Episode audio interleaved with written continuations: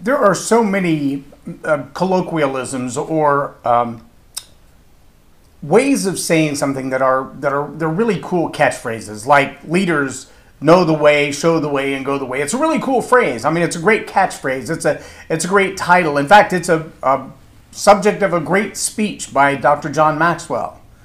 But i wonder how many people quote that phrase but they couldn't give you an illustration not a single idea of what it actually looks like in daily practice see one of the challenges i find with leaderships at all levels again parents, organizations, community, especially politics, is I hear leaders who have ideas about how things should change, about the way that something should be done differently, and they want to dictate or mandate or or throw the idea or the colloquialism out there, the ideology even, uh, but they wouldn't know how it worked if it poked them in the eye. They wouldn't know what to do with the process or how to execute the process. So I think the idea of know the way, show the way, and go the way has kind of fallen through the cracks in many people's lives, especially young people who maybe they've heard the phrase and they think that's a great phrase. It's the equivalent of a motivational speech poster. I don't know what to do with the instruction know the way, show the way, and go the way. I know that I should if I want to be a leader. I know that the leaders around me, they should be doing that, but I don't have an example in my life of what it looks like. So today, I'm going to give you one. Welcome to Leading Leaders Podcast. Five minute videos, five days a week. I'm J Loren Norris with Leading Leaders Podcast. And yesterday afternoon, I get a text from my son that he's having trouble with his old truck. Now, he's got one of those project trucks. It's a, it's a collectible. It's uh, 36 years old or something like that. It's, a, it's an old truck. And he loves it. He loves the old truck, but it's an old truck, which means from time to time it does stupid stuff that's no longer under warranty and, and it requires fixing. It requires some repairs. And so he's got quite a bit of money invested in it from buying the truck and the little updates and, you know, tires and brakes and modifications and things that he's done to it.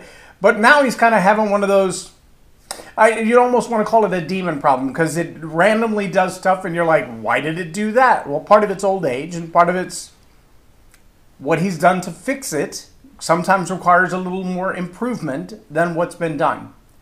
So he sends me a text and he's like, Why would it do this? And it made a certain noise, and then it made a different noise, and then it stopped running. And so he abandoned it in a parking lot at a hotel. So after I finished my day and I did all the work that I had to do for the day, I went and met him when he got off work where his truck was. And I said, Okay, so here's some things we need to do to diagnose it.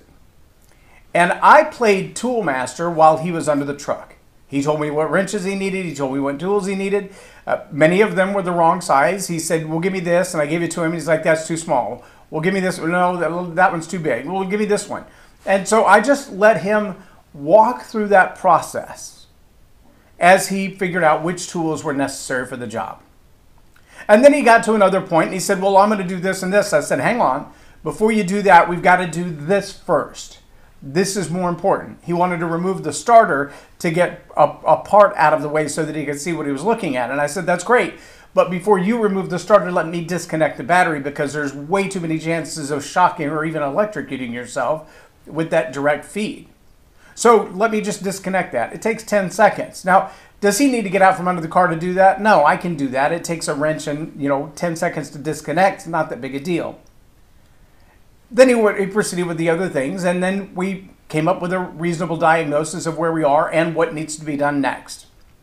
Now, I only got under the car after we got to a point where he had some questions and he said, I can't do this part, or I don't know what to do with this, or, or what do you observe here? So let me take that back as the illustration for the phrase know the way, show the way, and go the way.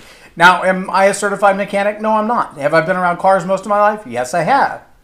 I know that steps like disconnecting the battery before you disconnect the starter, those are really important. How do I know? Because I didn't do it when I was doing that myself at 15, 16 years old. I shocked myself many a times. I had sparks flying out from under the, cover, the car many times because I didn't have enough sense to do that, and there was nobody there who knew the way to show me that I should disconnect the battery and why, or to go and do it for me. You catching on? See, it doesn't matter if you're talking about working on cars, which is a fairly simple and direct, for the most part, simple and direct process. uh, identify the problem, come up with a solution for that problem, follow the process to replace the part, etc., etc. But it always starts with a diagnosis, right? Look, I don't care what the problem is, the process is always very similar. Whether we're talking about a car, or we're talking about a human resources department, or we're talking about a new sales process, or a new product that you want to bring to market, or you want to talk about collaboration with a partnered company, or collaboration with two people within the team who are having a challenge. If there's a problem, there is no solution to the problem without a diagnosis first. Period. If you ever have a salesperson tell you, I know what your problem is and here's what you need, and they haven't listened to the pain that you're describing, they haven't listened to the problem that you have, ask yourself if you walked into the doctor and said, Doctor, I'm in pain, and he put you in a cast without asking you how long you've had your headache, uh, you would realize you have the wrong doctor. The same is true of any salesperson that feels like they have an answer for your problem before they've diagnosed the real problem. In leadership, we have a similar contrasting concept.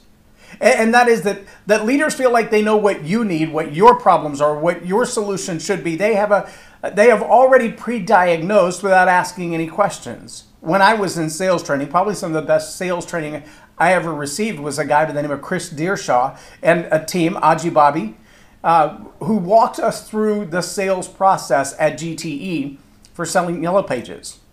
And in that sales process, we spent probably 75% of our time in what we call the needs assessment.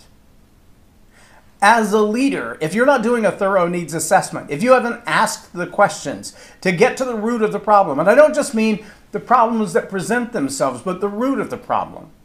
And my son's diagnosis of his truck was it's got this big clank, clank, clank, rattle, rattle, rattle sound, and, and he couldn't figure out what that was or what was causing it or where it was coming from.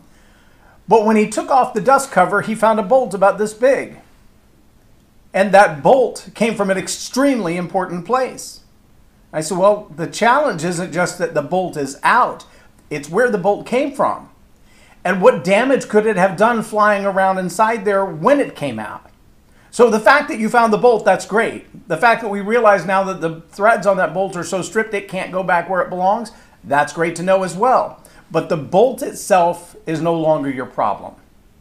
Now you've got a different problem to solve. A leader who doesn't take the time to do the proper needs assessment, to not just identify the surface issue, but to diagnose the real problem, will never find the solution.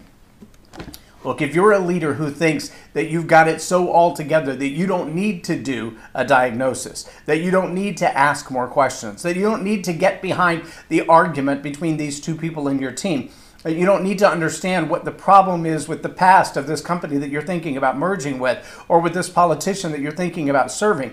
If you don't feel like those issues are important enough to get behind them and then behind that and behind that, you're in a dangerous leadership position.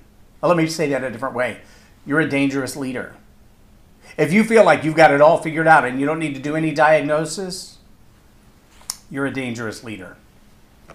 It is not possible to know the way, show the way, and go the way if you don't know where you're starting. Not possible to know the way, show the way, and go the way if you've never been there. You can't be a mentor to someone who's walking on a path you've never walked on. You can't take someone down on a journey that you've never journeyed on. Now, let me make one clear distinction.